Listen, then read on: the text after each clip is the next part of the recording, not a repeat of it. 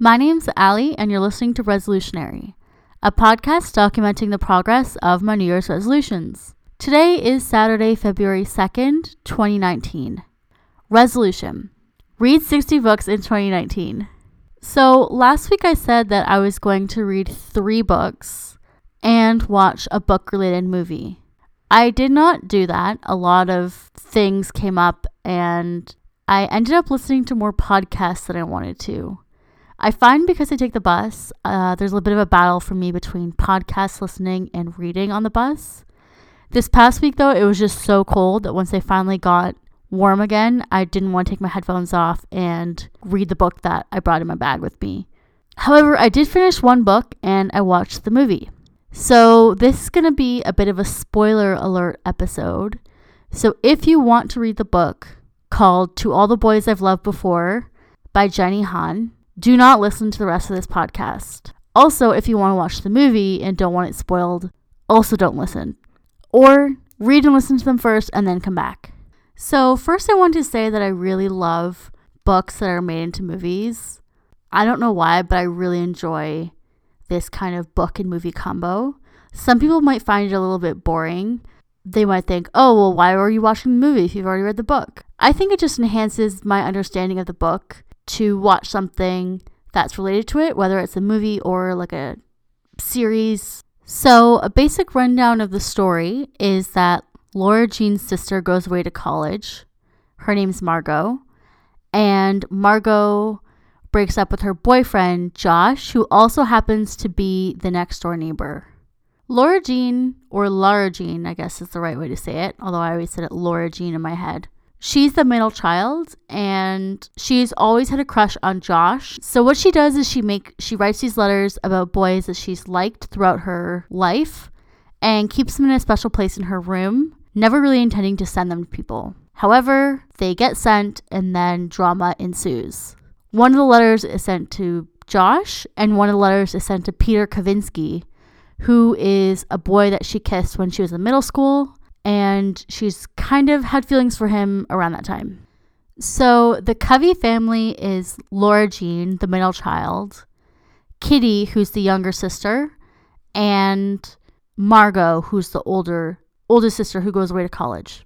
So something that I found really different from the book and the movie is that in the book Margot's 2 years older than Laura Jean. However, in the movie she looks a lot older I'm not sure if that's what they were going for. Margot does take on the role of like a mother character, but I would say that in the movie she looked at least five years older than the character would have been.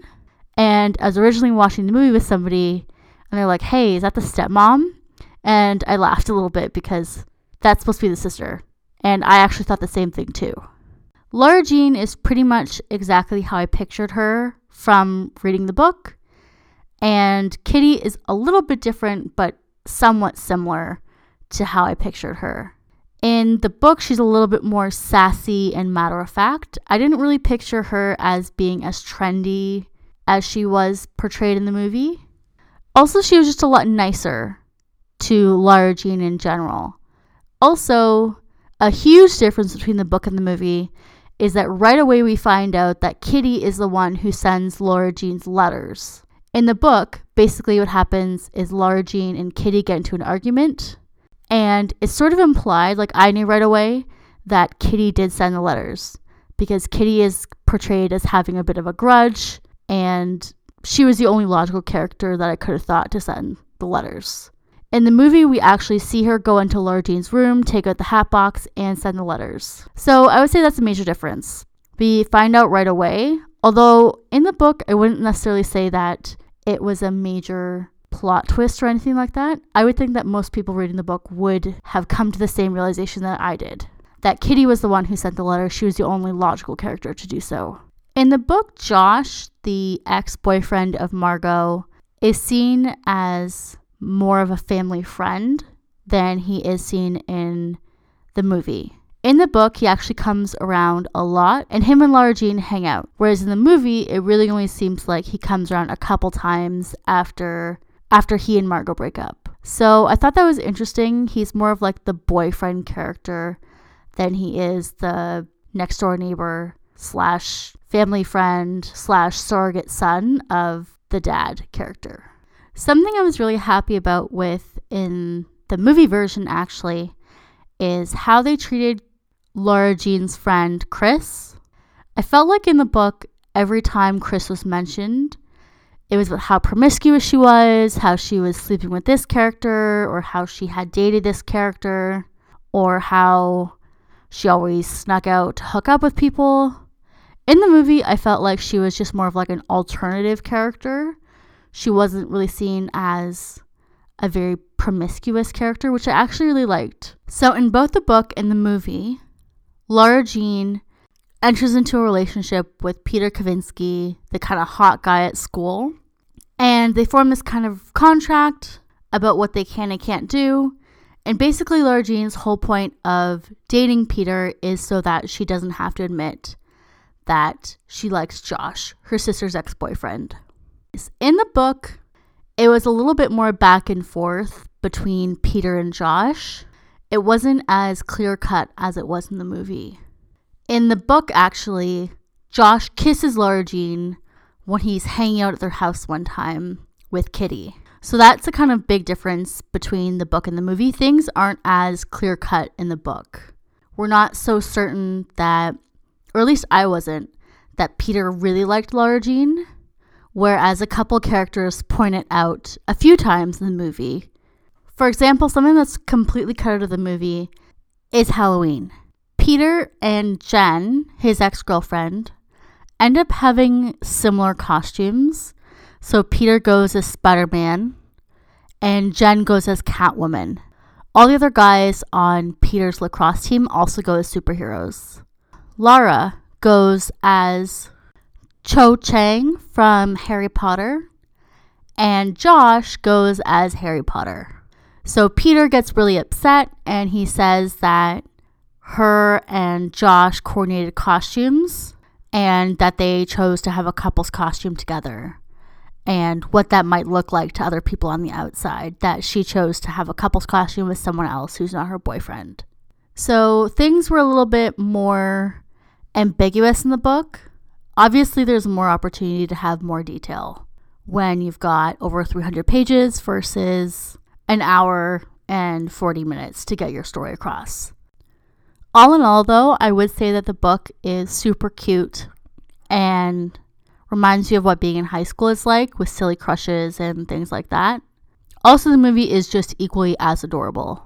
So, I would probably rate both about a three and a half out of five. There's not a lot of substance to it, it's kind of predictable, but it's a nice book, a quick read, and something fun. Also, if you're like me and you want to continue the story, there are two other books in this series by the same author that follow Laura Jean, and only what and what I can assume is her Josh and Peter relationships. So, if I end up reading those books this year, I will let you know what I think of them. And for now, this is the end of To All the Boys I've Loved Before. So, I'm super happy that I did finish one book this week. I haven't been as prolific a reader as I would like to be. Something I'm going to look into this week coming up, though, is doing more audiobooks. I used to listen to a lot of audiobooks. I took a break from audiobooks for a while. However, when I actually went back to them, I could no longer use the app that I had for my public library. They basically stopped subscribing to this service that I used all the time.